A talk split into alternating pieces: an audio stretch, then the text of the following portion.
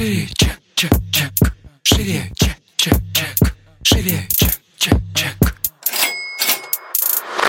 Всем привет! Это выпуск подкаста «Шире чек». Меня зовут Ира Подрес, и дважды в неделю вы слышите мой голос. В этом подкасте мы говорим про продажи, как перестать их бояться, что делать с синдромом самозванца, как поднять чек и начать зарабатывать больше. Но самое главное, к чему мы с вами идем, это системные продажи. Шире чек.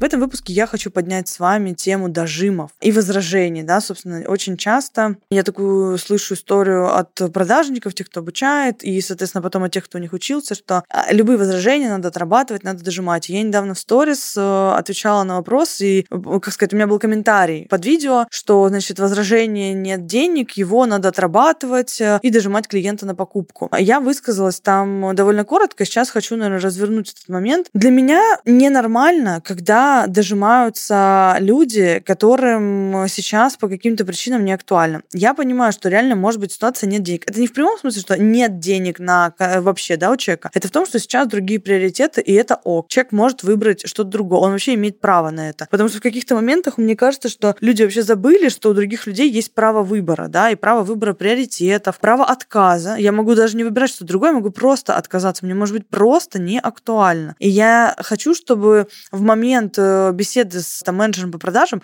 меня услышали. Возможно, это там условно неправильно с точки зрения каких-нибудь продажников, но мне кажется, это как-то очень по-человечески. Потому что когда мы встречаемся с историей, почему у меня, собственно, да, многие студенты говорят, я боюсь продавать, мне стыдно продавать, продажи — это все время стыд, продажи — это вечный напряг там, и так далее. И ну, вот я понимаю, откуда это формируется. Если каждый раз вас учат дожимать людей, которым не надо, они потом остаются в негативе, и эта продажа очень тяжело дается. Она прежде всего дается тяжело вам, потому что вы наседаете на человека, да. Она тяжело дается человеку, потому что его прогибают условно, потому что же вот так, такая продажа — это всегда история про границы. У нас не у многих людей четко выстроены границы. Многим очень сложно говорить «нет», потому что слово «нет», и вообще ты чувствуешь себя очень паршиво, когда кому-то отказываешь. Это как-то, ну блин, это не принято, наверное, да, вот у нас в обществе. Но я сравниваю это в сторис с тем, что когда женщина говорит мужчине «нет», «нет», это значит «нет». Это не значит, что это завуалированное «да», это не значит, что меня надо домогаться и так далее. Я уже сказала свое слово. Вот то же самое происходит во многих отделах продаж. Клиент говорит «нет», и я подразумеваю, что клиент вполне дееспособный, а клиент вполне себе в адеквате, он в состоянии принимать решение и говорить мне ответ «да» или «нет». И, естественно, есть возражения, но возражения, они вполне адекватные и понятны, типа «мне кажется, что, допустим,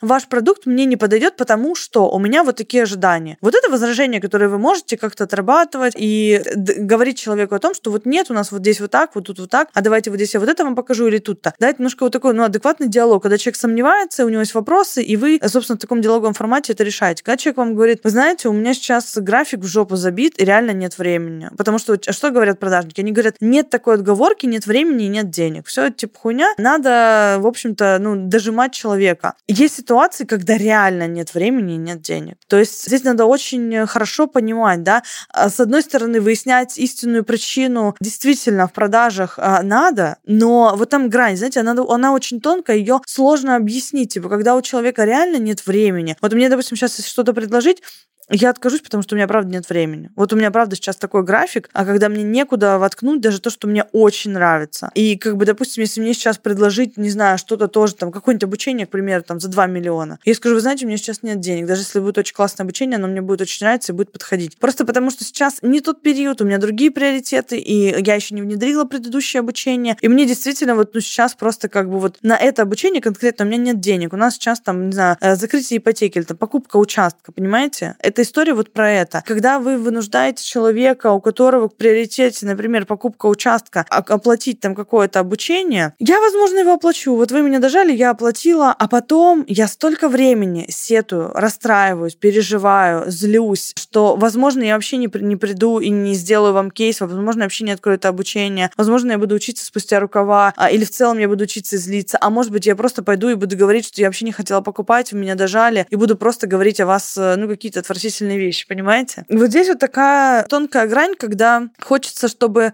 человек, который продает, был прежде всего человеком и воспринимал другого человека тоже как человека. Потому что нельзя все смешивать, все время в рабочую составлять, нельзя все мерить конверсии. У нас есть достаточное количество клиентов, которые сказали нам в какой-то момент, типа, нет, извините, у меня сейчас там никак, но мне очень интересно, и которые пришли к нам через несколько месяцев. И они сами пишут менеджеру, они знают, что у них есть личный менеджер, они сами пишут, они сами говорят, я готов. И кто-то накопил денег, кто-то не хотел брать рассрочку, допустим, да, и там, а не было, допустим, ну, в данный момент какой-то суммы денег. А кто-то освободил время. У кого-то, к примеру, был маленький ребенок, сейчас он потом подрос, к примеру, и там человек взял няню, да. Люди сами приходят, и они настолько сильно благодарны за то, что мы в свое время не навязывали им, не дожимали их. Они, кстати, очень сильно удивляются, часто пишут большие благодарности о том, что, блин, я думал, сейчас вы начнете меня прожимать, а я не умею говорить нет, мне так неудобно. А вы просто сказали, да, конечно, хорошо, я на связи, приходите, типа, мы будем рады там с вами поработать в следующем месяце там, или через несколько месяцев. Это было удивительно. Это было удивительно, это очень круто. С точки зрения пиара это работает просто офигенно, потому что а, люди, даже которые нас не покупали, они настолько к нам лояльны только из-за того, что мы очень, ну, такой человеческий подход ценим. Даже если мы кого-то из клиентов упустили по причине того, что он сказал, что у него нет денег, а на самом деле, я не знаю, у него какая-то была другая причина, а мы не отработали это возражение, я э, переживу потерю конверсии в пять и даже в десять процентов, но оставив за собой право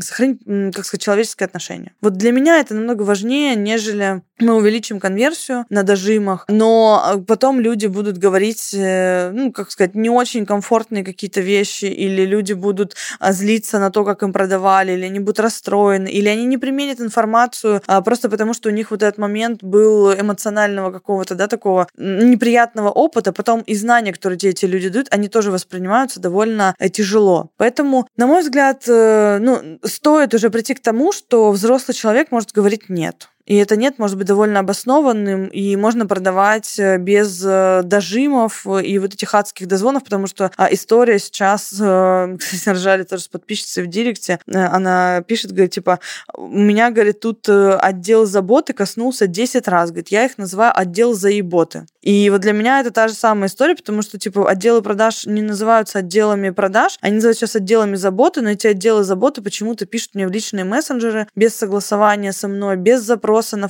на продукт, вообще в целом без интереса даже к продукту, здрасте, я, блядь, отдел заботы. Но если бы вы были такие охуеть какие заботливые, вы бы не хуярили мне сообщения в, блядь, в WhatsApp в то время, которое я вас не просила этого делать, и в целом с тем запросом, которого у меня не возникало. Тогда бы вы были отделом заботы. А так, как бы вы отдел продаж на лютых дожимах, которые заебывают всю свою базу по нескольку раз, что люди просто блокируют мессенджеры, ну как бы, и даже не дают возможности с ними коснуться. Ну вот здесь вот тоже хочется, знаете, чтобы мы не прикрывали Как, блядь, ну это, это вот реально, вы насрали, прикрыли листочком и думаете, что этого не видно, а это воняет. И вот сейчас это вот история про это. Что если вы действительно хотите позаботиться о людях, тогда заботьтесь о них, а не делайте вид, что вы о них заботитесь, пытаясь втюхать им то, что им не нужно. Потому что эти же отделы заботы дожимают на продаже, а причем дожимают реально с десятых, с тринадцатых, с пятнадцатых касаний, и эти просто бесконечные рассылки, как бы, ну, то есть это не про то, вы называетесь одним образом, а делаете совершенно другие действия. Забота так не проявляется. Забота проявляется в понимании. Если нет этого понимания, уважения личных границ э, людей, то это не забота.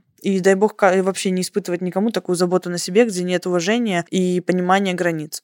Поэтому вот какое-то такое мнение относительно вообще дожимов. Я думаю, что оно со многими разойдется. Я думаю, что многие тренера по продажам скажут, что там это не так и так далее. Да, возможно. В прошлом году мы тоже говорили, что отдел продаж не может так работать, что мы не будем зарабатывать и так далее. Я покивала головой, сказала, возможно, у вас так, у меня будет по-другому. Я хочу, чтобы работал и моя компания, и мой отдел продаж работал по-другому. А у нас спустя год, собственно, даже меньше, чем год, там, там восемь месяцев, у нас огромная очередь на продукт. У меня очередь в отдел отдел продаж, чтобы вообще работать с моим отделом продаж, потому что люди хотят этичности в полном смысле слова, а не просто самого слова этого. У нас оборот увеличивается каждый месяц, мы прирастаем, поэтому, ну, то есть реально нет проблем с продаж, то есть мы не самые нищебродствующие люди, которые, знаете, тут за этичность и при этом ничего не зарабатывают. Мы зарабатываем свои, там, у нас был пять-семь, сейчас у нас за две недели в августе восемь миллионов, то есть сказать, что реально мы не зарабатываем, я не могу этого сказать. Мы прекрасно успешно ведем бизнес и при этом сохраняем очень высокую лояльность аудитории. Я думаю, что это намного важнее, нежели а, прирастать в как-то очень быстро по оборотам, теряя лояльность людей. Потому что я знаю онлайн-школы, где обороты выше, чем наши, но я знаю, как о них отзываются. И я бы не хотела, чтобы на рынке обо мне так отзывались. И о моих сотрудниках в том числе. Поэтому, ну, здесь, наверное, имя дороже денег. Возможно, кому-то из вас это близко, возможно, кому-то нет. Каждый может выбрать тот подход, который ему близок.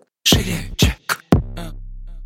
Собственно, вот как-то так на этом этот выпуск подошел к концу. Черканите в директ, что думаете. Обязательно ставьте нам звездочки в iTunes, пишите комментарии, подписывайтесь на нас в Яндекс.Музыке, на меня подписывайтесь обязательно в Инстаграме. Ну и услышимся с вами в следующем выпуске. Всем пока. Шире чек, чек, чек.